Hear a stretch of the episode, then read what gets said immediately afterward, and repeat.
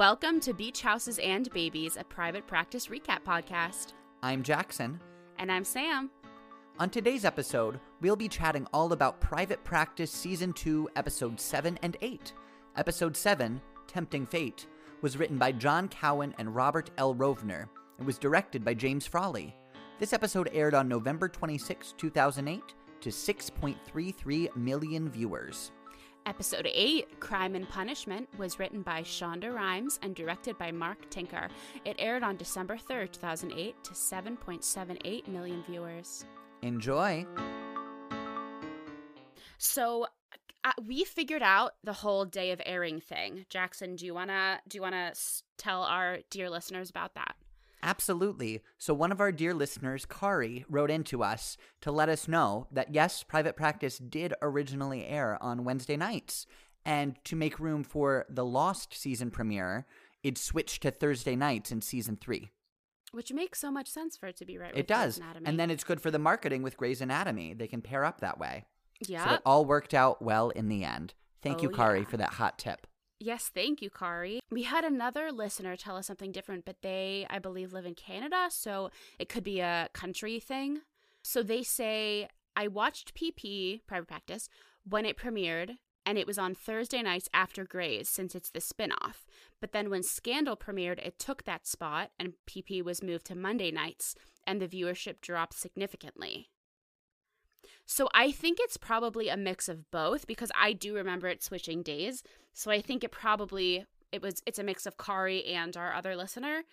Um, it probably moved from Wednesday to Thursday because of Lost, and then moved from Thursday to Monday because of Scandal.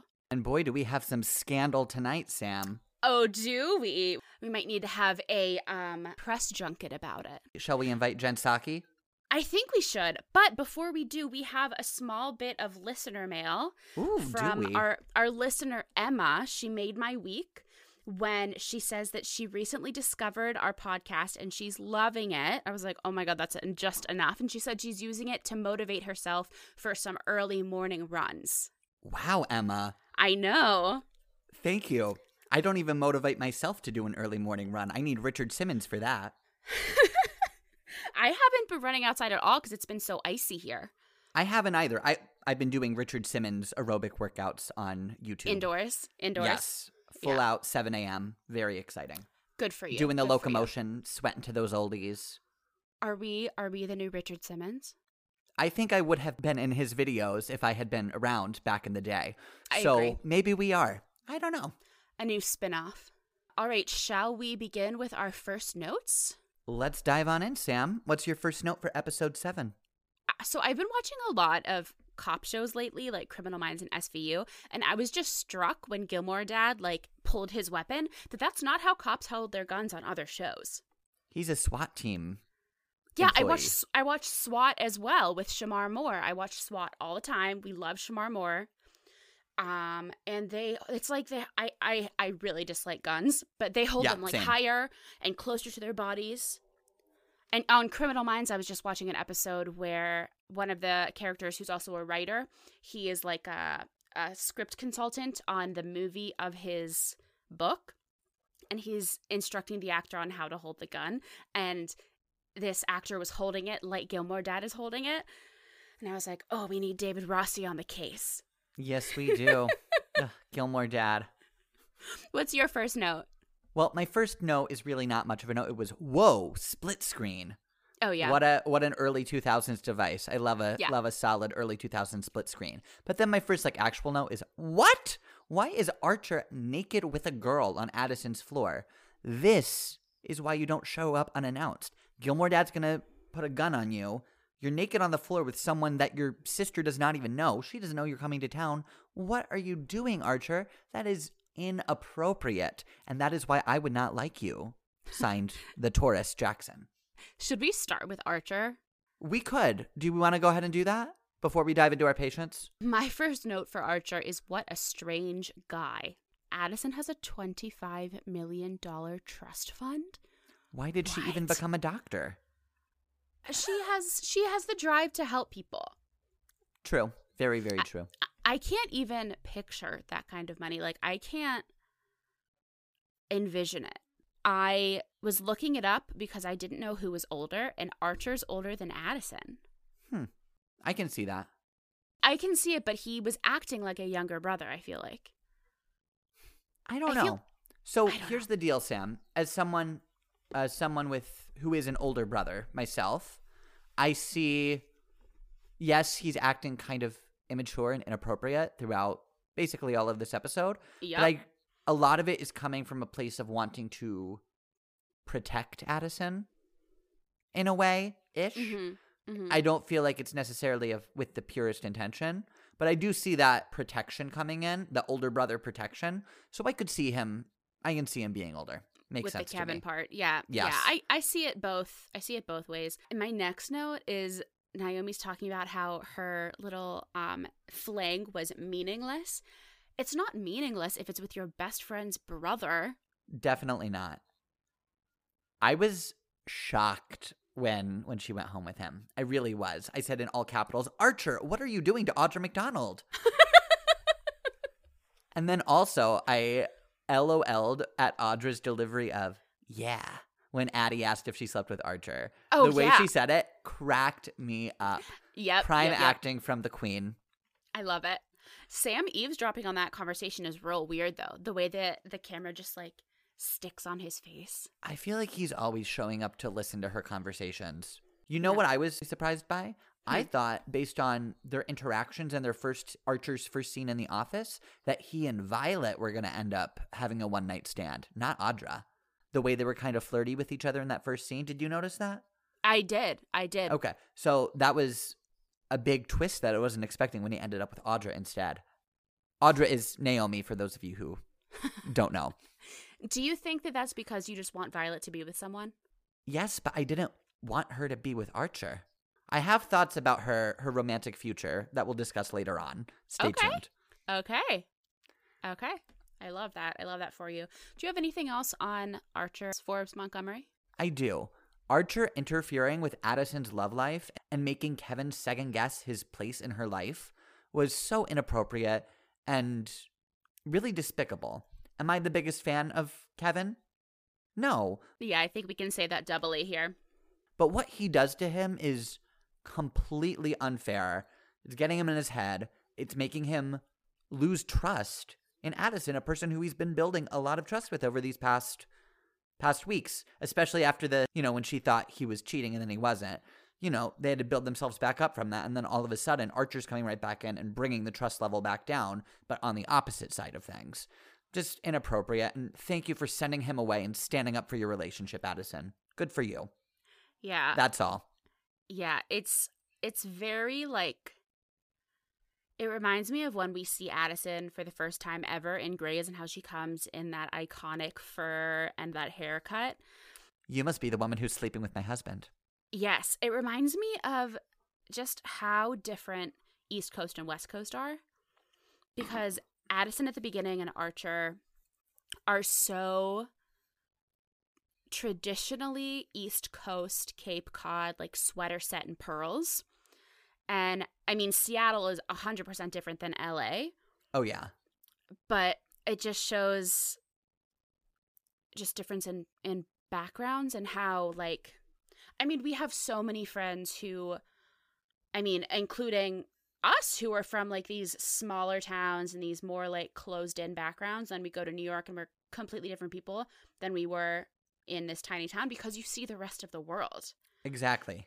And even though Archer is this neurologist and this author and he's seen part of the world, I don't think he he has so much success in adjusting as Addison does. Um, I would agree. we'll- yeah, we'll see that. We'll see that a little bit more as well. Um, Since this is not his only appearance, as as I already know, I already know this. There's a big Grey's Anatomy crossover that he's in, so I'm Yeah. well aware he's coming back. absolutely. No and spoilers there, kids.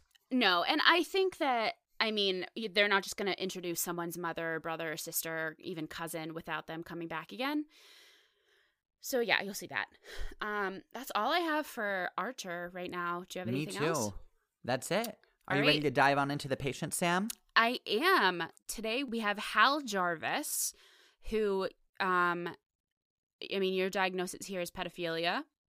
That's sure, Hal Jarvis is making an appearance here. Um, Huh. Tess Tess Milford has a triplet pregnancy with TTTS. All right.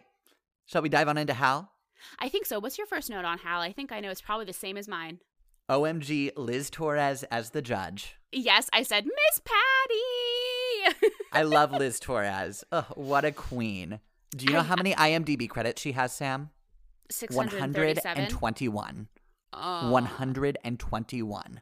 Iconic. Absolutely Isn't that iconic. insane? yeah. yeah. Amazing. Oh, I love that.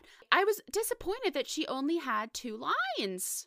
She's not even a guest star, Sam. She's a co star. I honestly do not remember if she comes back or not, but I feel like uh, She doesn't. ever. No. She just had one private practice credit on the resume. Oh darn. I would love to see more Liz Torres. Yes. Well, if there is a reboot of any kind and there are any court scenes, I would like for her to be in it. My next note is that Dell is absolutely within his rights to leave early. Yeah, I would agree. Yeah. But on that same note, why does Violet have to do Hal's therapy at the office? If the court is ordering it, can't they set up a location perhaps in the courthouse for that to happen? I don't know. It seemed weird that they're forcing her to do it there. So we have a patron who worked in the court system. So I gave our patron, I, I asked our patron about this, and they got back to me um, and gave me a lot. So should we call this the court tangent? Sure. Do do do do do do. Okay. Um, court psychiatrists do an eval and then they testify as an expert. The court doesn't mandate who the defendant then goes to for treatment, just that they get treatment. And then I asked, well, who pays for it? Like Violet, I'm assuming is not cheap, right? And if it's a psychiatrist that works with the courts, then, you know, not that they would be any better or worse, but the paper trail is shorter. Um, in normal circumstances, the defendant pays for it, right? Yeah. Um, it doesn't sound like Violet has a contract or anything with the court, but since she was there and testifying and made good points as well as talked about their previous history together, it makes sense for the judge to say that he continues his treatment with her. True. But our our patron also said that there are people who specialize in working with sex offenders, and that is not what she is.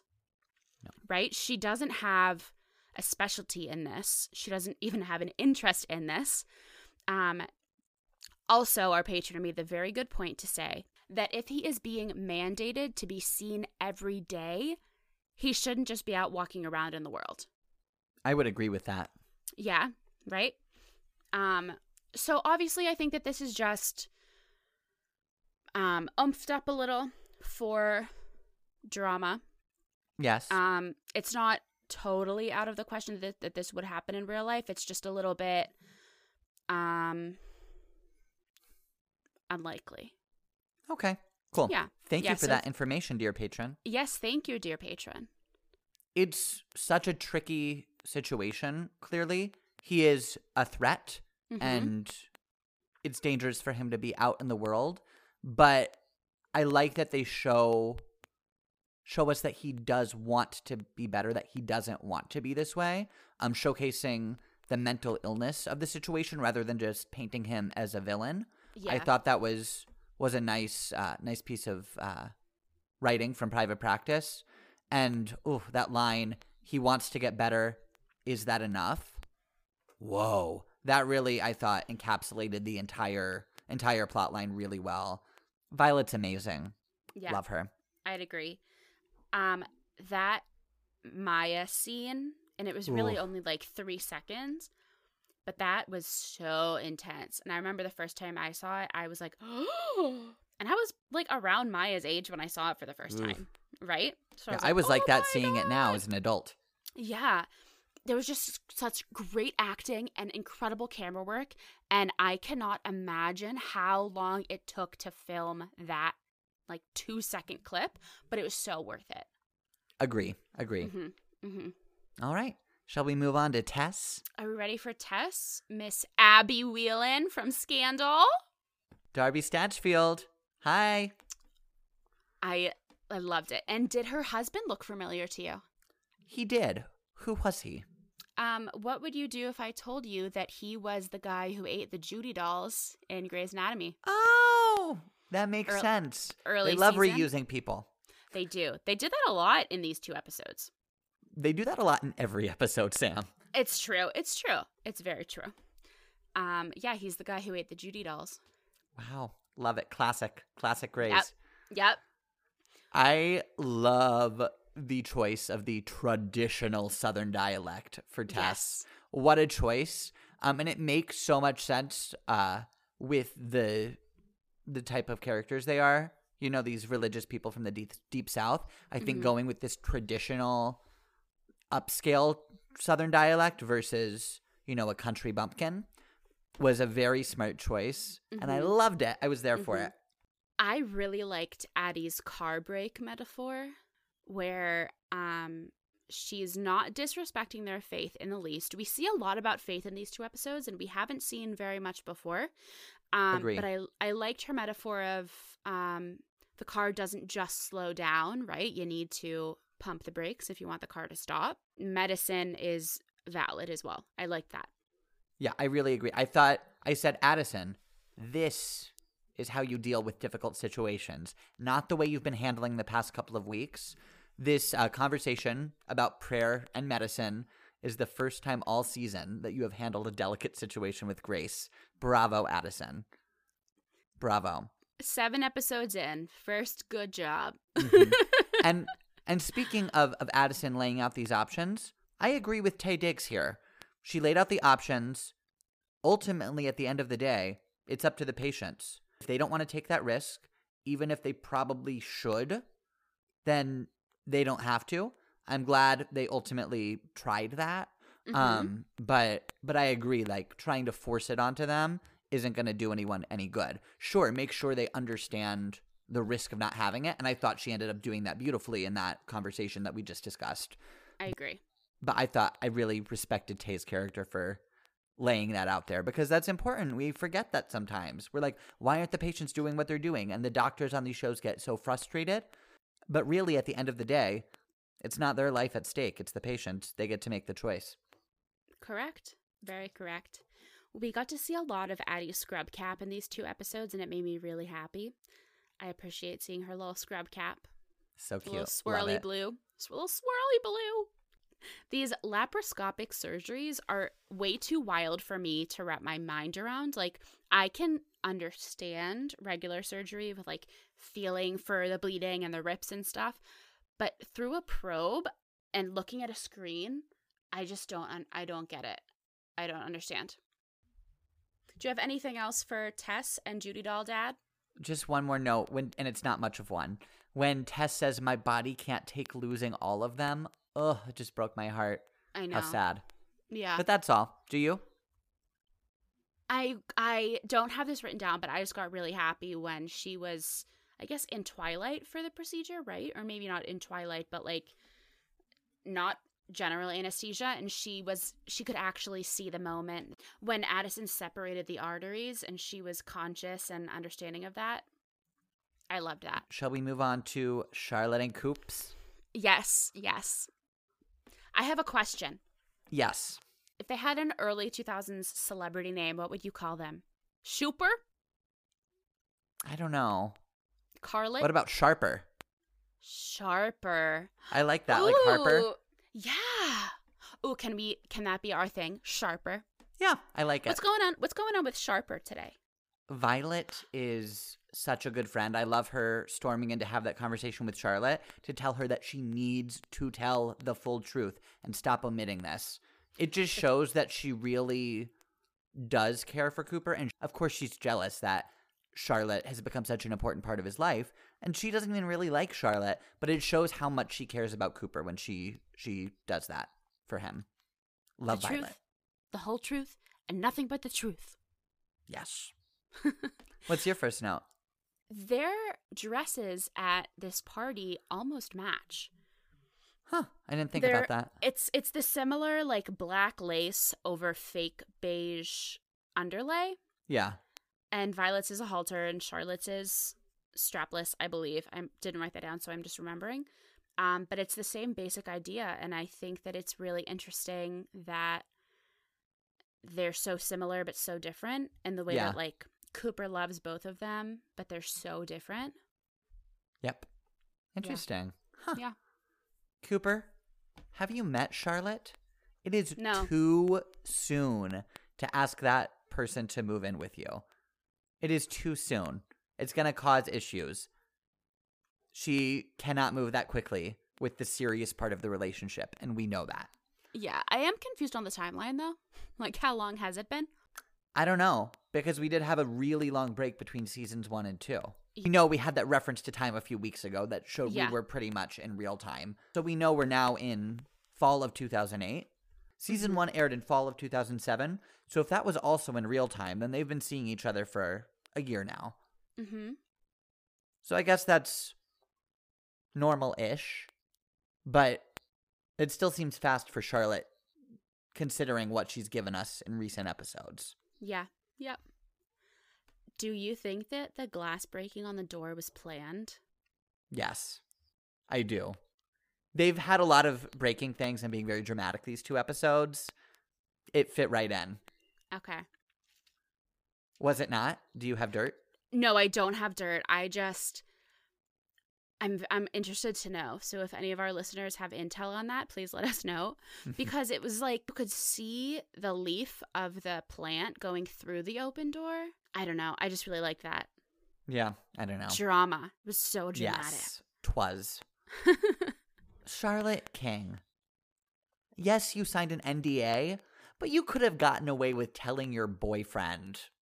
You could have gotten away with that. You cannot use that as an excuse in your relationship. You can't.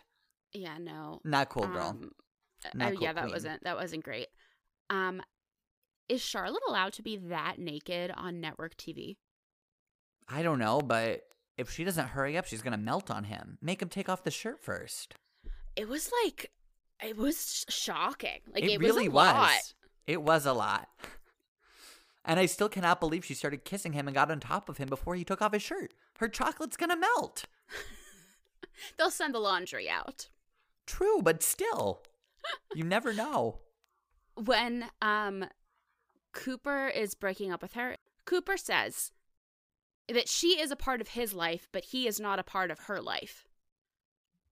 That's it exactly. Like that's 100% the root of their issues. Absolutely. I basically had the same note. He's letting her inside, but she's not letting him in. Mm Mhm. Mm Mhm. And that's a problem. Yes, a big problem. And that's all I have for Sharper. Do you have anything else? That's it. What are your miscellaneous notes? I just have one. Addison, it can't work on your boyfriend when he's hospitalized. Same thing as working on family. Don't try to butt in there. I know you I know they love to do that in Seattle, but uh but you shouldn't. I was I was thrilled to see her scrub cap again, but yeah, there's no way that that would happen. Yeah. No. M- my only note is that Audra looks amazing in blue. That blue dress is gorgeous, and she just Sure looks ex- extra stunning in this episode for some reason. She does. Probably because we got to see them outside of the office at a formal party. Yeah, It helps. but even even in the office, she just looks beautiful. I mean, she's beautiful all the time, but she just looks extra beautiful today. she does.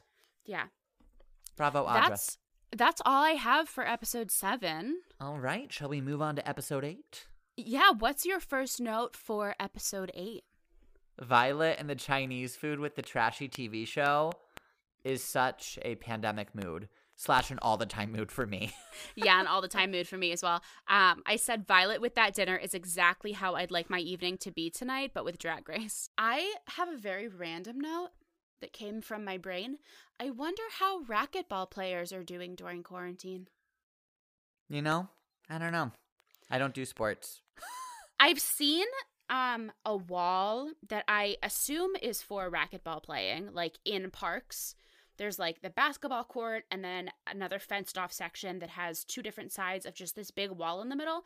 So I assume that's for racquetball, but I can't say it's the same thing because the racquetball ball can also go off the ceiling depending Right. on, you know, the angle. And there's no ceiling to the sky. Nope. I I was just wondering how they were Huh. doing. I was just Yeah. wondering. Speaking of, of pandemics, when Meg asks, What do people do all day who don't have jobs or kids? Let me tell you, Meg. I had a spell of unemployment during the 2020 2021 COVID 19 pandemic. I found lots to do. I went on walks, I went on runs, I did Richard Simmons videos, I read a lot of books, I watched a lot of TV, I sometimes cooked food rather than just buying it. Sometimes is a stretch, I would say.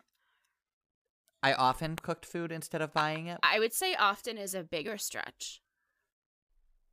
Every once in a while, I cooked food instead of buying it. That's good. That's good. Every once in a while, occasionally, I'd say that's more Yeah, teamwork. sometimes I FaceTimed with friends. I had virtual game nights. I had virtual book club. I was I was busy and in a good way though, all with things I liked. Meg, maybe you just need to find some hobbies. There's plenty to do when you're unemployed. What's a hobby? Reading books and watching TV, does that count? yeah, yeah. We'll say that. Yeah. Okay. um, I saw a Jackson catch. You did. Pete is working on the bed too, and I thought you were gonna get mad at him for it. I didn't I was distracted by Meg. By Meg's line. Clearly. Okay. Clearly distracted. But yes, he was also working on his bed, but he might have passed your test because he was sitting on a chair and using the bed as his desk. okay, that's not as bad. Okay. Still not great, but eh. Archer. Again, Archer messing with Gilmore Dad and Addison's heads here. He can't trust her anymore. Come on, Archer, ruining everything. That's all. What a guy. Our patients for this episode are Doug Adams, who is being counseled and he is in the middle of a murder case. We have Elena DeBray, who is in a coma while pregnant. And we have Renee Olson, who has an unwanted pregnancy. And in Renee's section, we're going to talk all about Meg as well. Fabulous. Shall we jump on into Doug? I think we should. OMG. What is happening? I was shocked when Violet got this call. It was crazy. We might remember Doug, uh, listeners, from season one and his now dead wife with the nosebleed. I was glad that this had a previously on. I skipped that section. Oh. Well, it had Doug. Um, I really liked that Violet and Gilmore dad scene. I love how Violet is just talking it out with him and how they have very, very, very different professions, but the ground that they overlap on, they're able to talk it out. Um, and I'm really glad that Doug waived his privileges so that could happen. I agree. I thought that was really, really a nice scene there. Yeah. Violet's spending a lot of time in prison these two weeks. Yeah. A lot. She's got all the crim, uh, all the criminals these days. Yep. And oh, she's just such a good therapist. You should feel like a weight was lifted, but you don't. Bada Mhm. boom, confession. He's the murderer. Violet's so smart, and she's so good at her job. So good. I love Violet. Yeah. Um, I did I say I've been watching a lot of Criminal Minds because I have. You have. Um, he Gilmore dad Kevin was getting all Criminal Minds with this when he was like, "I've never seen one woman who who asked to have a gun used." Because do you know what a woman's weapon is, Jackson? A pot and pan. Poison. Poison, is a Poison. women's weapon. Got it. I thought it was gonna be like some horrible stereotype about being in the kitchen, but I like the poison. No, it's poison. It's a poison one. Yeah, that's how they know it's a woman on Criminal Minds. oh, like Violet in Nine to Five in the fantasy sequence, Yes, where she poisons Mr. Hart's coffee. Yep. Working nine to five. Exactly. I do not have a lot at all about Elena DeBray. Her not husband, her boyfriend, fiance, car driver person. Yeah. Um, her it, he just gives me the creeps. Like throughout the show, even when he like at the end tries to do something real cute and like brings his baby to his dead wife, like Yeah. even that part was very serial killer to me. I didn't like it at all. it was a little bit. hmm With this whole Elena plotline, how does Charlotte have time to be chief and also run the other practice? I know we That's say what that I've been week. saying for weeks. Yeah. I know, I know. It it still shocks me every time. Every time. I was really impressed when when they're talking about another comatose patient delivering a baby and then waking up. Wow, that sounds incredible. And I didn't research it, but based on the fact that they have actual medical supervisors on these shows, I would assume that that is real and actually happened. Obviously, I don't know for sure, but wow, that's that's just amazing. Yeah. I did like that part when creepy dad was like, I just need a miracle. And Addison is like, I'm trying to do that if you'd let me. I did like that. When Addison is going into the OR, Charlotte has that moment of vulnerability with her regarding Cooper. I thought that Mhm. was a really lovely moment of of growth for Charlotte. Mm-hmm. Bravo, Charlotte. Also, why does the OR have windows looking into it from the hallway? When the dad goes up with the baby to see the dead mom. Did you notice that? Yeah, but I think that it's on a different floor and he just knew how to get there. No, I know, but why are there windows looking in from the hallway? Because we see them in the hallway looking in through the windows before he actually enters. You're right. That's weird. It is. ORs don't have windows to the hallway. They have windows to the scrub room, Yeah. but not to the hallway. I thought that was really strange. On I think it's on One Tree Hill. I think. Um they have like an observatory gallery like they do on Grey's, but for the public to like look in. I think Ugh. it's One Tree Hill. It might not. And so like the family can just sit and watch. And that's not That's not a that thing. ain't it, kid. That ain't it, kid. Let's move on to Renee and Meg. Okay. What's your first note? when Meg shows up announcing she's going to be working out of the practice now, I just thought, wow, Pete's going to be very, very distracted by her. Yeah. Yeah. Not a lot to say there. What was your first note? I was really excited that Dell finally got to shadow. Well, okay, so here's the thing. Meg should have been forthright with what she would be doing there, right? But this would apply to any sort of medicine that she would be doing, right? Yep. Like if she were going to be doing endoscopies or colonoscopies, right? Or we also we never really found out what sort of doctor she was, just that she was with um like Doctors Without Borders, right? Right. So, So, I assume that was more general yeah, medicine Like- of some sort. Exactly. And then she said that she was working with another clinic, and I thought it was just going to be, I don't know, vaccinations and strep throat and stuff like that. Um, but I just feel like, but then again, this co op is terrible with communication. So yes, she should have she should have told them. I agree. But now that they have the patient there, here's the deal. Like, I respect Naomi. I understand she runs a fertility clinic, and she has has her views on abortion, and that's that's how she feels. But at the same time, Renee is already there. It's Mhm. her body. It's her choice. And also, your practice needs money. Have you forgotten what a terrible position your practice is in? You're, why are you turning trying to turn away a patient that is already there? Sure, maybe have a discussion about future Yeah. about uh, what you're deciding to do in the future with Meg, but she's already there, and your practice needs money, regardless of your views. You would think that all of these things would cause these people to have better communication skills in the future. And yet we and they don't. do not see that coming to fruition. No.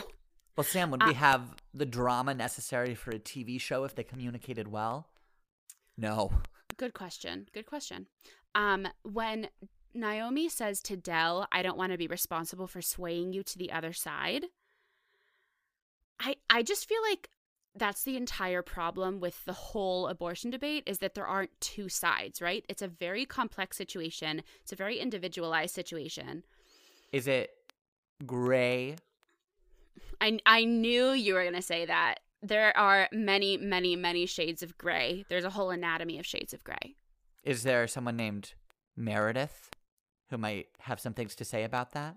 I don't think so. I think we're only dealing with like Renee and Meg Got and it. Dell and Naomi in this situation. Oh, right. yeah. Yeah, yeah, yeah. But um yeah, I just feel like there's not two sides. Right. And I feel like everything that is wrong with how everything is handled in that whole sphere is from the two sides debate, right? If anything, it's a hexagon. Yes. Or a circle. Yeah. like a very wavy circle, but okay. Or how about an arc? An arc. That's better than a circle because it An never arc, meets. yeah. Yeah, yeah, yeah. You have two extreme ends and then all these points in between. Yeah. Like a roller coaster. Sure. Yeah. Okay.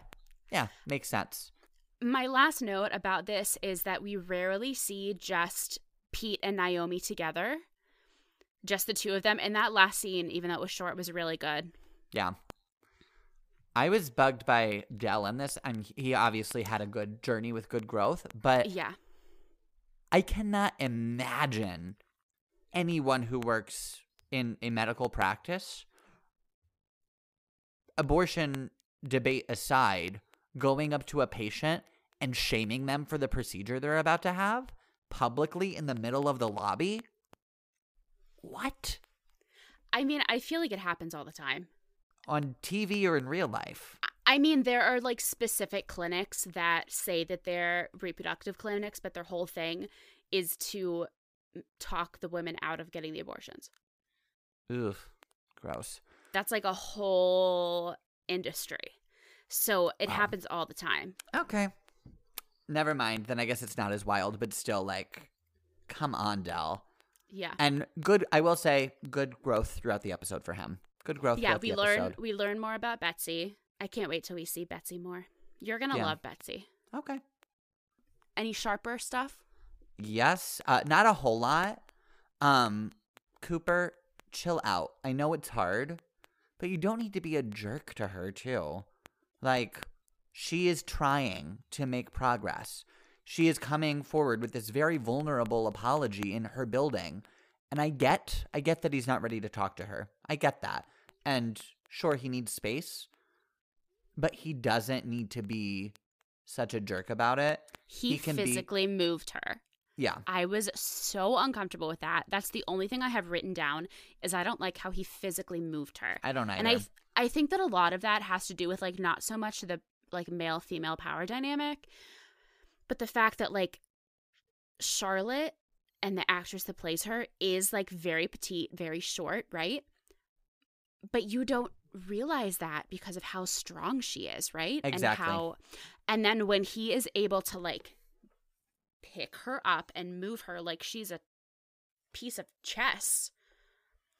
Oh, I got mad. I got real Yeah. mad and I so rarely get mad at Cooper. Same. But like I said, I'm very much impressed with her growth uh, over these two episodes. Yes. In season one, we never would have seen her get this vulnerable. We never would have seen her walk to his apartment building and dramatically show up in this big, grand romantic gesture. Never. Mhm. We just would have seen her in the chocolate outfit. Mhm. Love that for her. Bravo, Charlotte. Good. You're starting to see why I love her. I always liked her. I never said I didn't. She's just not my very favorite character, That's fine. but I love her. I do love her. She would be in my top three, I think. Okay. Top four. Wait, who, it's, so it's Violet and her. All and four women are in my top four.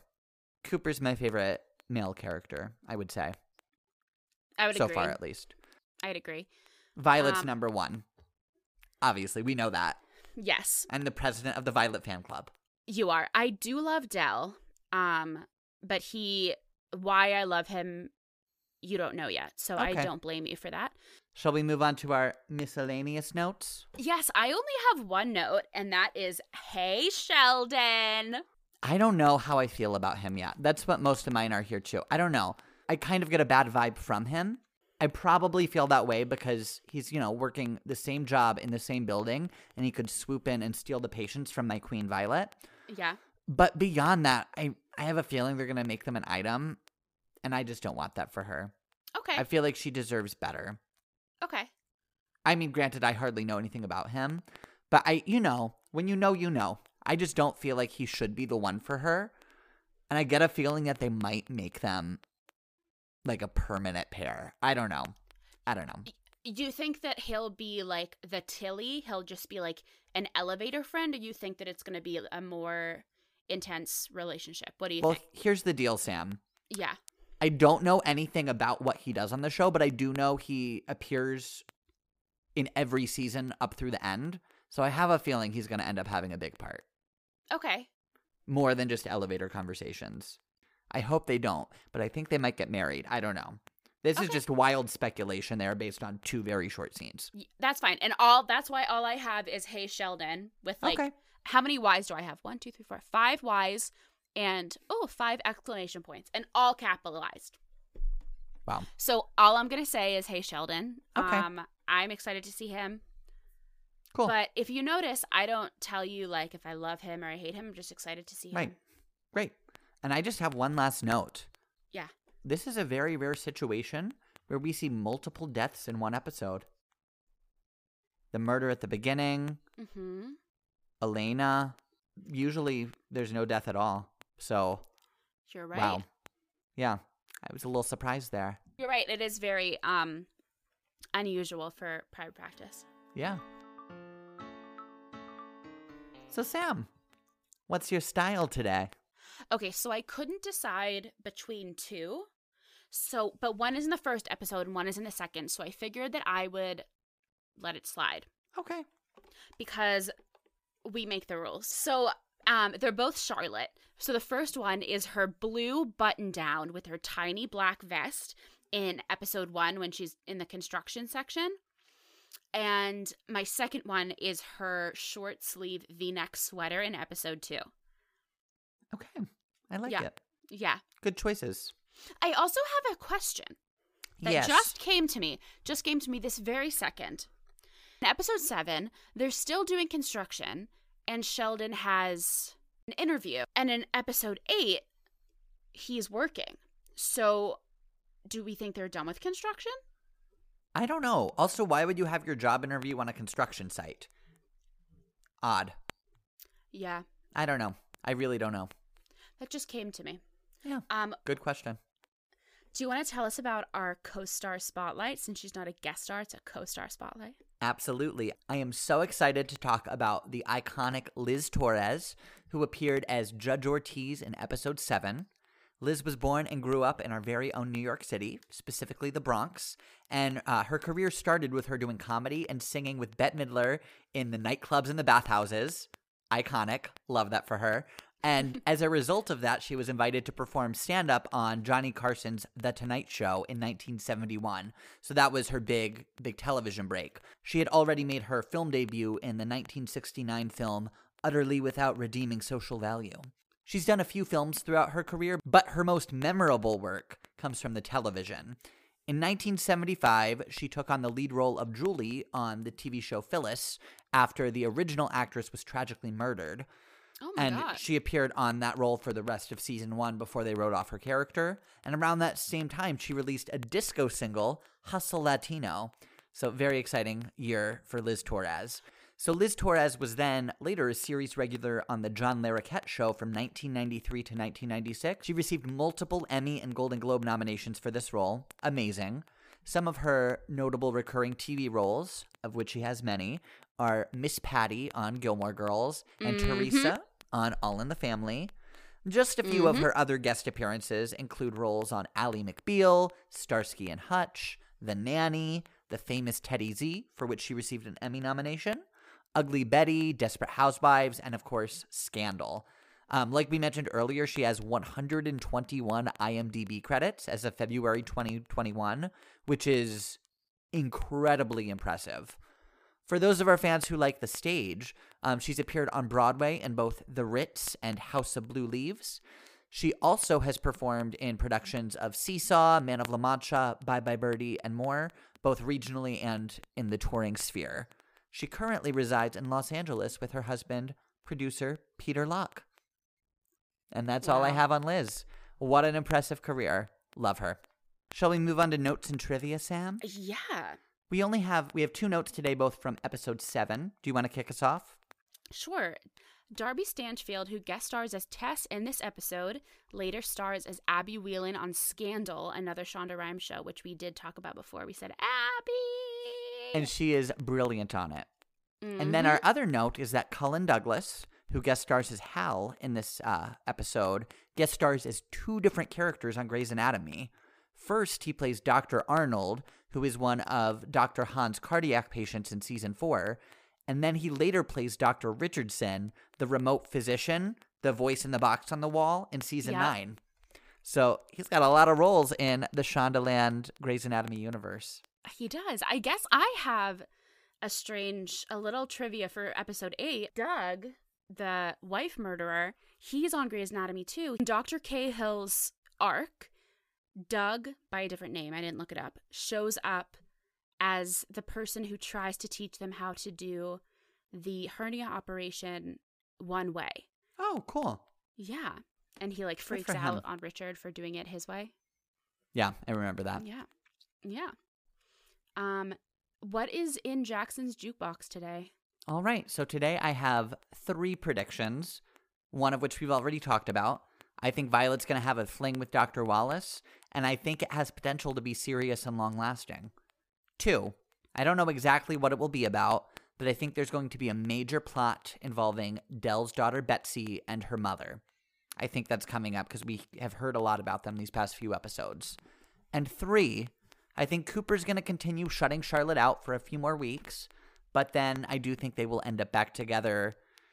I don't think they're going to move in anytime soon, but I, I do see that in their future now. That's all. Okay. Okay. That's all I'll say is okay. Okay. Okay, okay, okay. Hey, Sam, who's your MVP for the day? Okay, so I literally cannot believe that I'm saying this, but Kevin is my MVP, Gilmore Dad. Um, I can't believe I'm saying this because we don't like him very much, but he spoke up for himself and stayed strong against Archer in, in episode seven, and then he let Addison help him in episode eight, and he helped Violet with that realization about the murder. So I think that Gilmore Dad is my MVP. I can't believe I'm saying it. Who's yours? That's a good one. No surprises here. My MVP is Violet. She was put in two incredibly challenging, very complicated situations with clients involving major legal matters. Um, and she, I thought she handled both with integrity and grace. I was also impressed with her standing up for her dear friend Cooper um, in the situation with Charlotte. Bravo, Violet. Love you. Surprise, surprise. What's your what's your rating? So this was, I think, like a TV movie night on a beach trip. Okay, You mine's know, similar. Yeah, these yeah, yeah. episodes really dive into like the issue of the week TV movie territory, and I'm not mad about it. I enjoyed it. I'm here for it. Okay, mine very similarly is a painting of the beach in a beach house that is on that beach. Okay, I see it. So, and like maybe even like the beach house is in the painting. Yeah, you know what I mean? I do. Like it it tackles a lot in a very short amount of time. Um, and it's just like a lot of really hot button topics. And I know that this universe al- always does a lot of hot button topics, but it just seemed like a lot. it was, but I wasn't mad about it. No, I no, enjoyed no, it. no, no, definitely not. Thank you for joining us for this week's episode of Beach Houses and Babies, a private practice recap podcast. Please follow us on Instagram at BHAB Podcast and be sure to subscribe on Apple Podcasts, Spotify, or Anchor to be the first to hear future episodes. You can find me on Instagram at all.that.jax.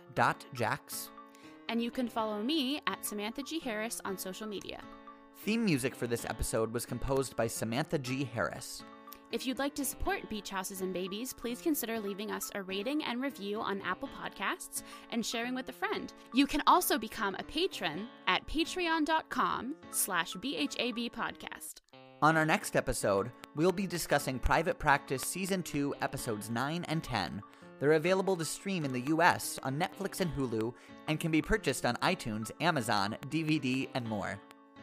If you have thoughts you'd like to share with us on these episodes, please DM us on Instagram at BHAB Podcast or email us at BHABpodcast at gmail.com to be featured on our listener mail segment. Thanks so much for listening. We'll see you in two weeks.